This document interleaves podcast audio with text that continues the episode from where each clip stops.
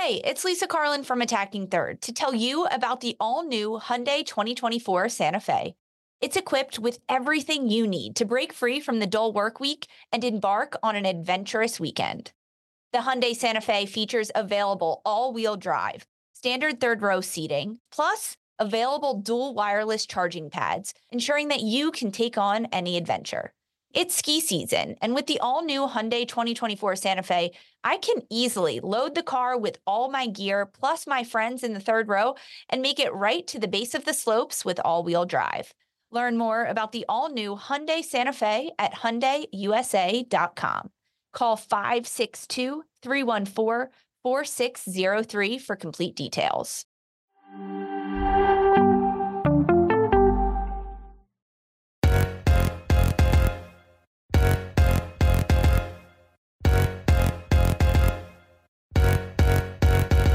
Hello and welcome to another episode of Attacking Third, a C B S Sports soccer podcast. I'm Sandra Herrera, lead N W S L writer for C B S Sports, joined today, as always, by my colleague and co-host, Lisa Roman, N W S L analyst and broadcaster. On today's episode, the N W S L has ratified the first C B A in women's soccer history, and we've got a special guest to join us on the Players Association to talk about it all. Merritt Mathias, been in N W S L since twenty thirteen, defender for the North Carolina Courage, and has helped work endlessly with the Players Association to come to an agreement on the C B A. Merritt, welcome to the show. How you doing? What's up, you guys? Thank you so much for having me. It's like such an honor to be here and celebrate this like historical moment with you guys. Uh, Anyone that's thrilled. Just listening as a podcast and not watching on YouTube, um, Merritt was giving this like awesome celebratory dance as Sandra gave the intro. So definitely head to our YouTube and watch this because the energy right now is yeah. fantastic. It's, it's historical. It's peak. It's peak, it's peak when, energy. When I say welcome to the show, it's a show. I mean, I love it. Let's keep that energy going, Merritt. Um, let's talk a little bit about maybe your play specifically, right?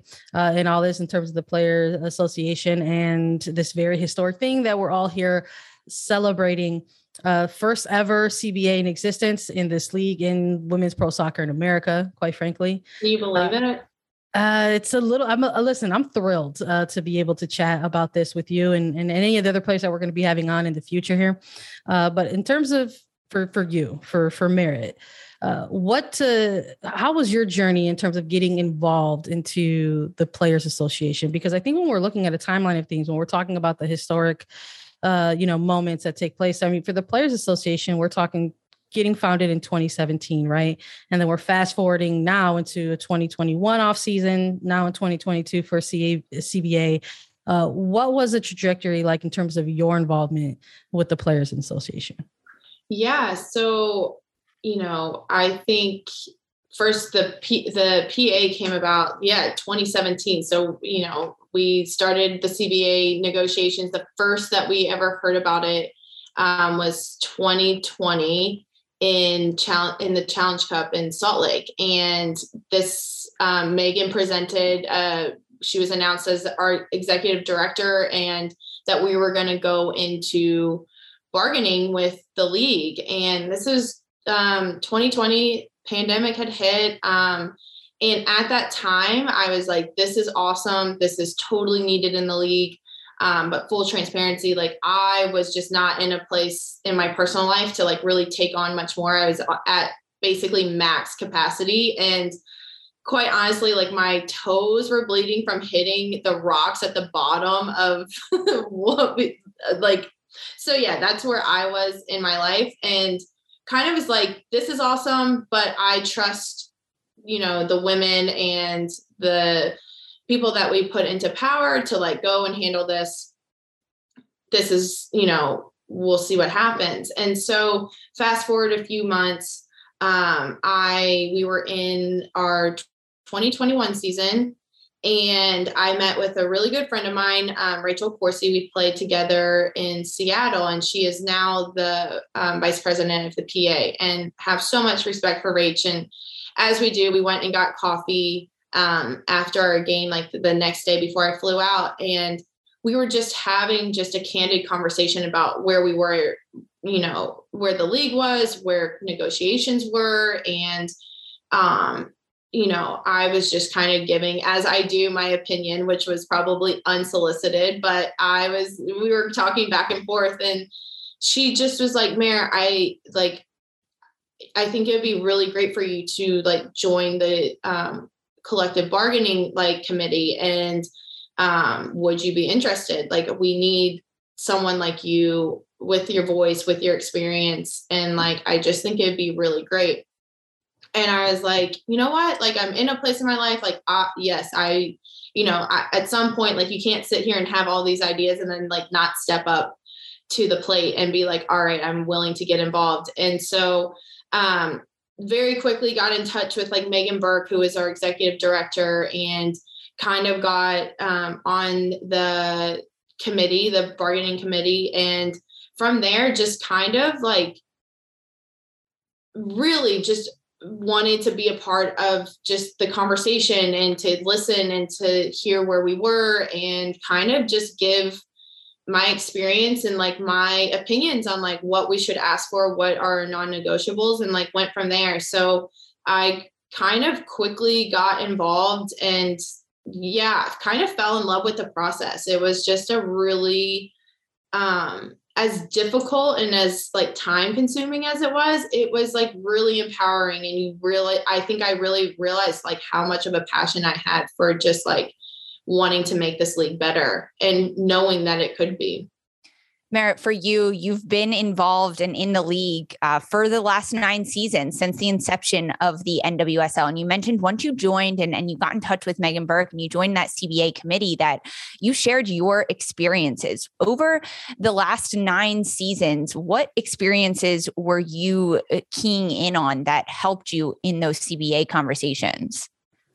Um, I think if you have been in this league since its inception, it's, there has been very slow progress in, in like there from where it was in twenty thirteen to where we are in twenty twenty-two, it is a different landscape. Um, but with that being said, there is definitely an overall consensus among players that the investment could be better, the beliefs that could be better, the pie that is, you know, the possibility of the pie being grown for not only the players to, in order to make money, but also for this league to actually invest in it and make it something that we as players believe it can be.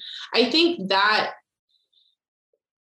that has come from just where this league started. And I started in Kansas City, and we were, you know, to fly out to, um, Seattle took like two layover flights. Like, we stopped in San Diego, stopped in L A, and then went to Seattle. And I mean, it was like, I think an insane amount of travel hours, and then was expected to play like the next day. So you go from having these experiences. I was also part of the um, Seattle team that played on the postage side stamp in Western New York, and, you know, just all the tragedy that happens, that has happened in this league, and just the lack of having a standard and what that will eventually look like. And unfortunately, because we've had a lack of a standard, it falls on the players to kind of just deal with it and, you know, lace up and roll with the punches and be expected and grateful to have a league to play in. And I think all of that combined in the past nine years and just being surrounded by truly impressive and remarkable women, um, that you start to, you start to know that you deserve better than this. And I think that all, all the time that I've spent, you know, playing and traveling and practicing and being around, you know, on being around and on different teams, it just provided me an experience that was collectively like, this can be better. And these are, these are the ways in which I believe it can be better. And then you kind of gain momentum because everyone's basically had that experience. Everyone's had some a far out story that's like, that should never happen. As a professional athlete, that should never be something that you encounter. And so in that way, I think just the collection of experiences that people have gone through, especially if you've been in this league since twenty thirteen, that you're just kind of like, okay, it's been ten years and we're going to ask for more because we deserve it. You know, with your with your extensive experience here in the league, um, and looking at some of the details, right, of that came out of this C B A, but also looking at looking at these details in a lens where there are different points that are going to be started, like different steps that are going to be taking place throughout this. I mean, there was, there's the concept of free agency, right? There's the concept, concept of like contract terms. There's, it's insane to think about, but the, the fact that something like, hey, we're not going to be playing on substandard pitches anymore is a thing that needs to be included in a C B A, right? Mm-hmm. Uh, is there one thing in particular in this C B A that is most important for you personally, or that you feel connected to on a personal level that was a big victory? Um, well, I have two. I believe that having free agency is at the beginning of twenty twenty-three for the players that have had six years of service will be given unrestricted free agency. Um, you know, I think for the veteran players in this league that might not play for the entirety of the term of the C B A, to give players back some autonomy over their career. And, you know, as, as immediately as we could, um, and that has never been given to anyone in this league, if you ever, and to be able to give that back to players who have basically built this league, their own blood, sweat, sweat, and tears, and their sacrifice, I think that is huge. And as a player, from to have the, you know, to be out of contract next year and to have the ability to be a free agent, which I've never experienced in my playing career, is huge. To just be able to like go out and see the market and invite a competitive, you know, environment between clubs and hopefully drive the market and drive salaries up. And I just think that is such a powerful thing. And I don't think in twenty twenty-two going into twenty twenty-three, I don't believe you can be cons- or you can consider yourself a professional league if you don't have some form of free agency. And so to have that, um, and to give people the ability to have control over their careers is something that is just such a gift, and it hasn't been given to so many players. And I hope, you know, it is something that players that have that our veterans in this league are really cherish and are grateful for, because yeah, it, it is kind of unimaginable. It's kind of just ridiculous that that's never been given to players. And to be fair, like in terms of it being six years and um, it being at the start of twenty twenty-three, there are reasons behind that. And, and the reasons are hopefully that drives the market. If we were to do it in any other way, it would increase free agency. So it wouldn't have the benefit that we would hope. So in that way, I think that there's a balance, and it allows definitely the players that have given a lot to this league to once again have a choice in where they play next. And that's really exciting and creates excitement in the league. It creates like the ability to really like get to see where free agents go and what happens, and to finally be like, oh, you actually don't have my rights. I do. Like, to have that for the first time is so incredibly monumental. And I'm just so proud of that. Robert Half research indicates nine out of ten hiring managers are having difficulty hiring. If you have open roles, chances are you're feeling this too. That's why you need Robert Half. Our specialized recruiting professionals engage with our proprietary A I to connect businesses of all sizes with highly skilled talent in finance and accounting, technology, marketing and creative, legal, and administrative and customer support. At Robert Half, we know talent.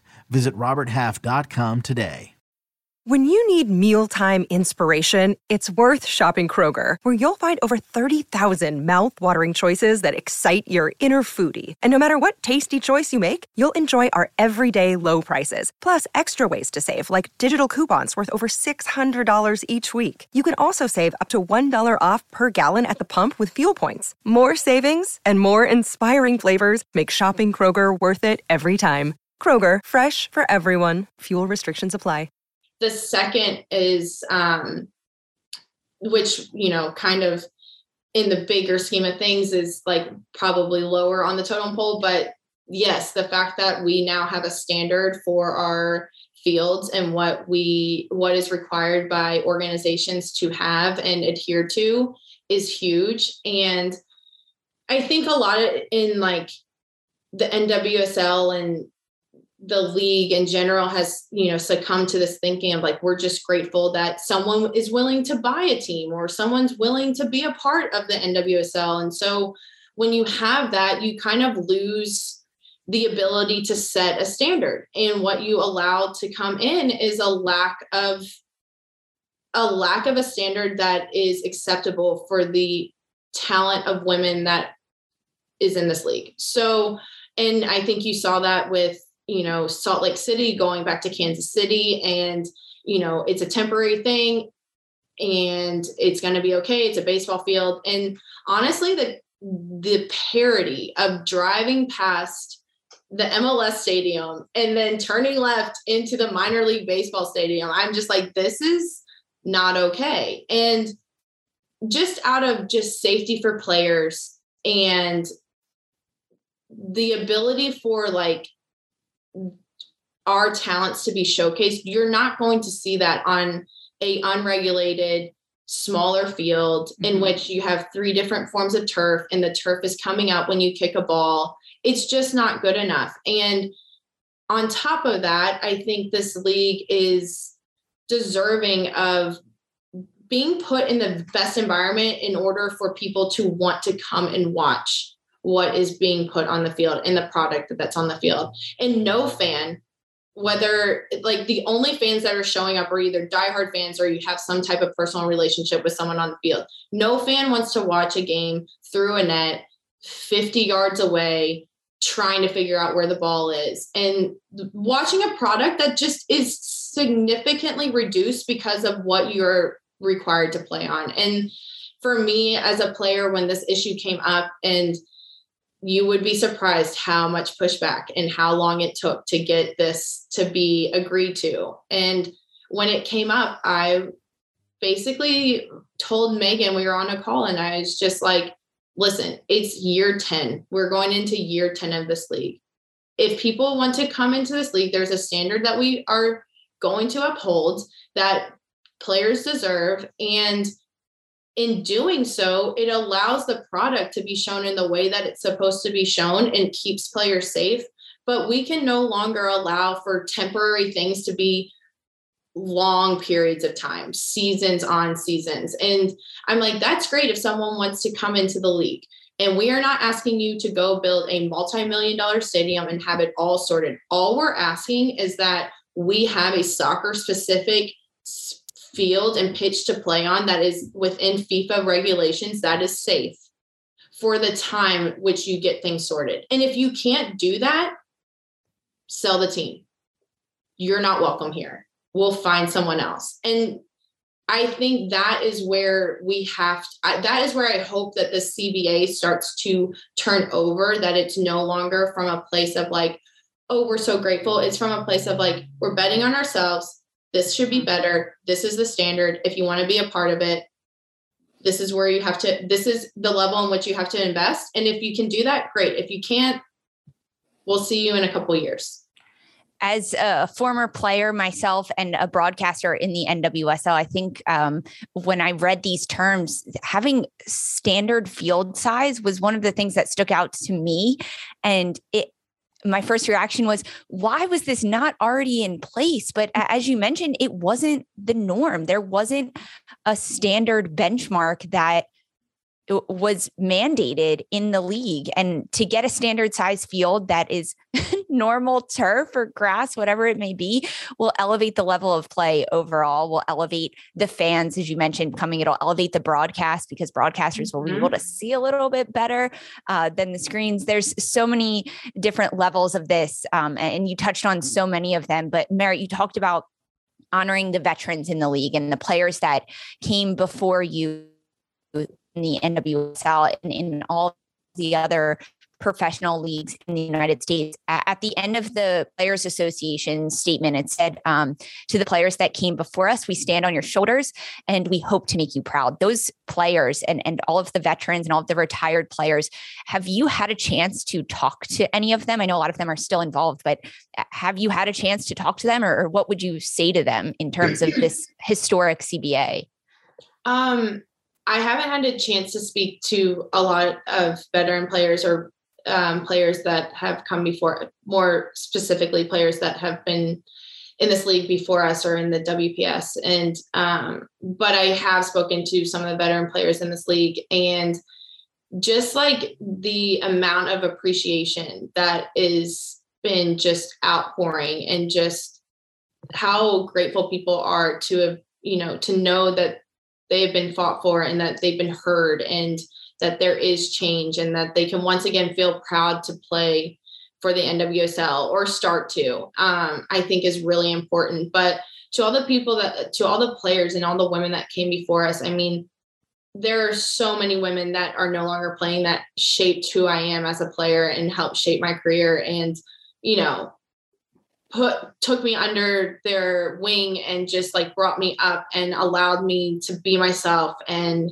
to play this game that I love. And for that, I'm just forever grateful. And, you know, in so many ways have kind of laid the path for just being like, this is what is right, and this is what is not right. And we might not have the power now to change it, but I'm going to stand up for what I believe in and what I know to be right. And I mean, when I speak, I think of like Lauren Cheney, who was, Um, my teammate, my first and second year in Kansas City. And the amount of times she just like went to bat for us, because she's like, this is not right. This is not, this is below a standard. And I'm willing to stick my neck out because I can, and I have the power to.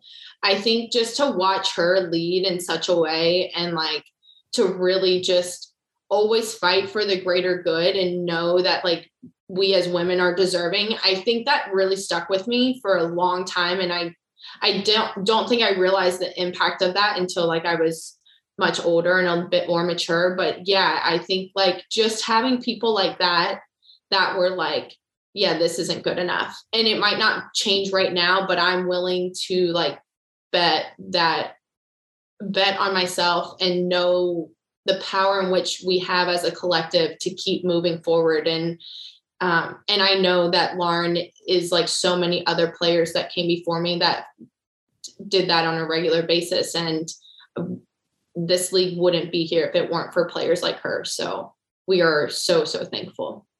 You know, that, that concept of like betting on oneself, I, I don't know if folks out there understand like how kind of scary of a place that can be sometimes, you know, and we can maybe even sort of center this in on, on this last week or so specifically for the Players Association. You know, we're talking a week out, right? Seven days before preseason is set to start, the Players Association putting out a statement alluding to, you know, hey, if there's not a contract in place, not going to report to preseason. And again, I just don't, I'm not sure if listeners out there or, or our viewers understand like um, how maybe kind of uh, scary of a decision that can, that can, uh, you know, be. And I would assume that that type of decision isn't easy to come to. Uh, you know, it could be perceived as almost like a threat, right? To, to, to board members and stuff like that. Were there, in terms of um, rallying everybody together, so to speak, were there nerves about putting together that plan of action in place should things go one way versus the celebratory way that we know now? Um, of course. I think whenever you're, you know, there's talks of withholding services, there's, there's the rational side that's like, oh yes, this makes so much sense, and that's where our power lies. And then the, you know, the voice in your head that's like, oh wait, but what about getting paid? And what about housing? And what about all these logistical things? And it's like, what is the balance of what you're willing to sacrifice? And I will say that I don't believe that we would have the C B A that we have and be here celebrating the way that we did if this league did not go what it went through with the release of Mana and Sinead's story. And I think through all the pain and all the hurt and just everything that was experienced by players just across this league, whether you knew them personally or did not know them or had your own experience or knew someone with a similar experience. I think what it did for this league of women is it galvanized us, and it made it very clear that things needed to change and they needed to be better, and we were deserving of such. And so as these conversations went on and, you know, we were getting closer to preseason starting and getting all these phone calls and being like, here, there, there's a real possibility that this could be the way that this pans out. And these are the reasons why. And these are the sticking points that as a bargaining committee, we believe that if we step on the field on February first, we will give up our power, and to step on the field would be a disservice. And we're not willing to do so. And I, and I know that there was fear amongst the group, which there always, there should be when it comes to that decision. But I believe as a collective, people were willing to stand strong. And it was because of just also Meghann Burke's work and our lawyers like Deb, Jess, and Larry, their ability to kind of, one, give the players a voice for them to go negotiate, but also to kind of reinforce this idea of like, we're not blinking. We're going to bet on yourselves. You deserve this. And to, you know, give that power to us as a bargaining committee to then go and give that to a team or speak to it as a collective and on these Zoom calls. I think, you know, it, it would have been, it would have been a hard decision, and it would have not been the one that we wanted, because we wanted to get a contract. That's what all this was before. But there was a point in time where I was like, okay, well, to get that contract means we will threaten this, and it is worth it, because we as the, the women of the N W S L refuse to go through another season like twenty twenty-one, because it was horrific and no one should experience that, and people should be proud to play in this league and put on a jersey. And for I I for some time I don't believe players felt that way, and it was, you could just see, you could just tell. And so I think without that moment, I don't know if we get this moment. And I, I am so proud to be here and to have been part of it, but I know that it came from a lot of pain and a lot of suffering. You know, just to follow up on that a little bit, you know, that mid to late season in twenty twenty-one was really uh, sort of what we've been referring to in the, in the media as a bit of a reckoning, right? For, for the leaguers, that was perhaps the perception of what was uh, going on, whether it was things involving specific clubs like the Thorns or Spirit or, or Courage. Um, and all of that coming to light, and all these so- stories coming to the forefront, and all of this happening in the middle of these ongoing C B A negotiations. And you're right, it's horrific. And I think even on our end of things, it was incredibly tough to cover uh, as media, and to, to provide content around, to try to continue to help tell that story as honestly and respectfully as possible. Um, and then to sort of see how things started to maybe transform a little bit into where you're having these C B A negotiations, right? And you're thinking, yeah, we're going to maybe have a set plan of things, like you mentioned, uh, some certain demands that we'd like to be met. And then all of a sudden, these concepts, not even concepts, these simple things that you would think would already be uh, pillars of the league, like player safety, not abusive environments, mm-hmm. not toxic environments, you know, that these things would just be a standard already here. And so it started to sort of, not maybe shit, but sort of started to sort of felt like the C B A negotiation started to include and mean something much, much bigger than just perhaps ensuring that there was something like a free agency market in place. Mm-hmm. Can you maybe walk us through sort of the shift of, hey, we have a set of bullet points to go through versus like player safety is now number one, and now we're going to be fighting for all of these things collectively? Mm-hmm. Um, I would love to start at, like, take it a little bit back and then like yeah. move forward. But um, I don't know if you guys have, or people that are listening have read the book Atomic Habits by James Clear, but in it, he, there's a quote, and I might butcher it a bit, but it basically says like, we don't rise to the level of our goals. We fall to the level of our processes. And I believe that what we saw happen in twenty twenty-one didn't just all of a sudden happen. It was a series of decisions that the N W S L and the league just continuously put into place that then created what happened, the reckoning of twenty twenty-one. And I think when you see, you know,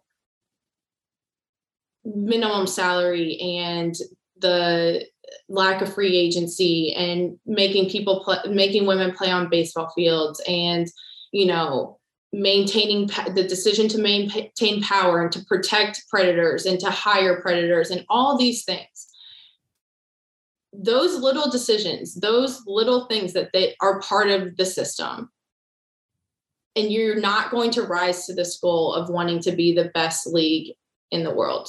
You're just not. You're not going to do it when your decisions along all of these years have been like, we're going to continue to unilaterally do it this way, and this is the way it's going to be done. And so to bring you to this point, I think with the C B A, I believe, and I'm hopeful that this contract brings a level of a standard that makes the people of the league and empower and organizations that are a part and will become a part of this league have to make decisions that align with wanting to be the greatest women's professional like league in the world.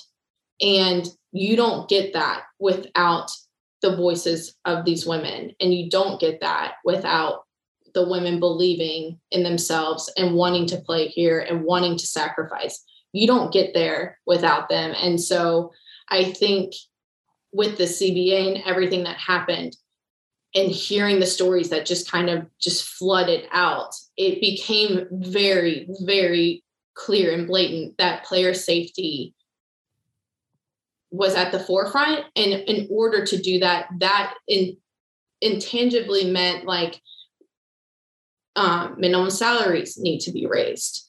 Free agency needs to be a thing that like people can live in housing that they want to, or have healthcare benefits. They can have a mental, like, um, um I'm blanking on the word, like uh, mental, six health, months mental health, right?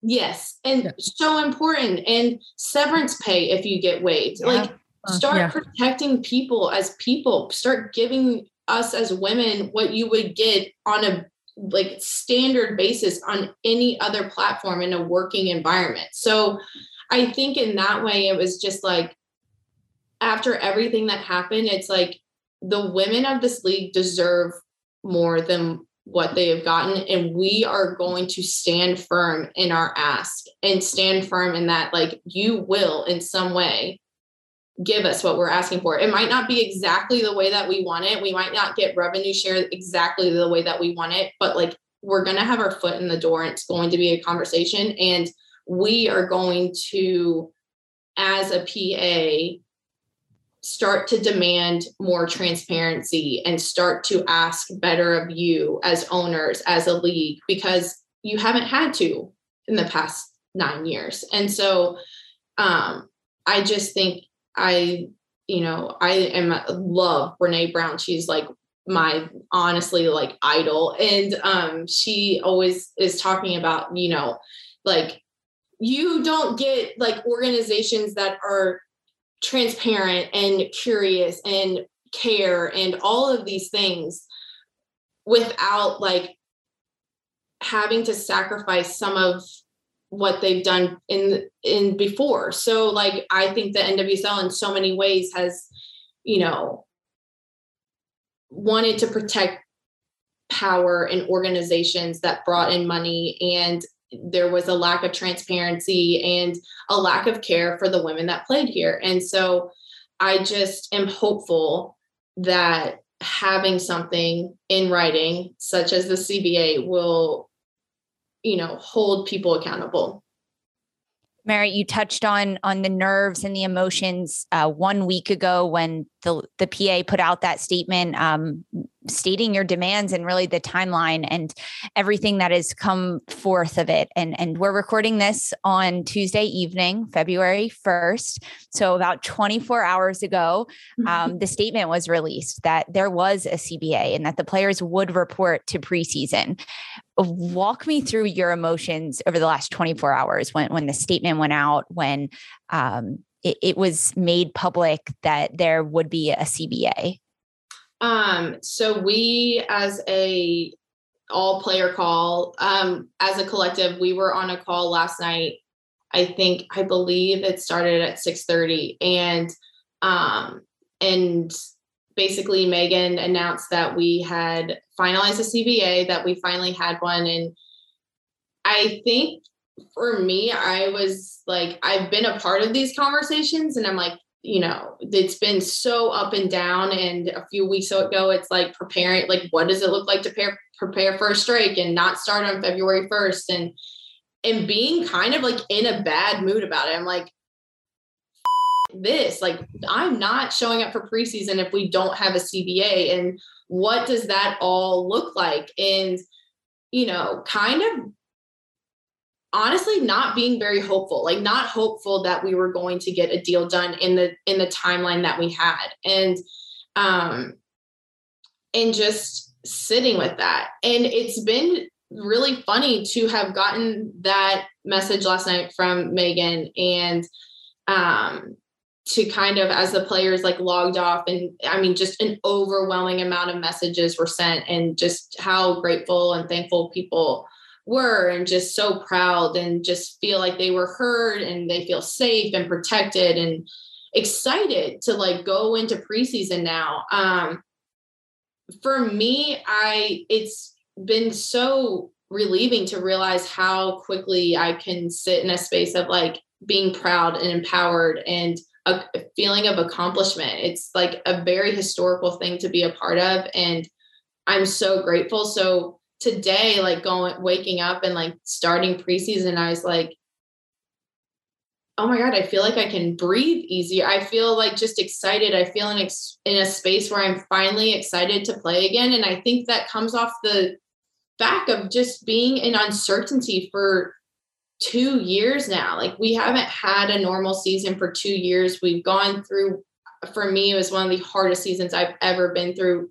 One, for like coming back from injury, and two, just the onslaught of just tragic things that happened. It was really hard to get through twenty twenty-one. And so to step onto the field today, just like feeling hopeful and excited, and to know that we've accomplished something so historic for women's soccer.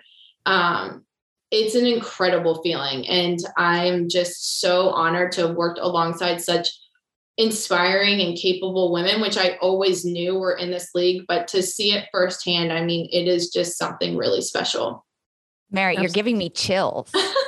Yeah, same. I'm just like over here nodding like, yes, this is it. And you know what, it's, and we're all still sort of, you know, like Lisa had mentioned at, at our time of recording this, is we're still very much in the beginning stages of this, right? The celebratory stages of this. And yeah, um, a lot of the reaction that came out once this was all coming out throughout the duration of the evening was that celebratory sort of reaction to it. Um, and sort of seeing everyone in all different areas of the space, whether it's, it was the players or, you know, coaches or, or the, the league uh, front office, and uh, those of us in, in the media just sort of responding to it and reacting to it in kind of real time. I mean, there was almost a moment, it was a mixed bag. It was a lot of joy. Like we've been talking a lot of, on this episode, even some moments of sadness when you take the time to reflect on the things that happen in order to get here. Uh, so when with that, perhaps even a sense of, of relief, you know? So in terms of keeping in, in line with sort of the, the celebratory kind of moods, and, and, and all of this, these processes sort of having to be done virtually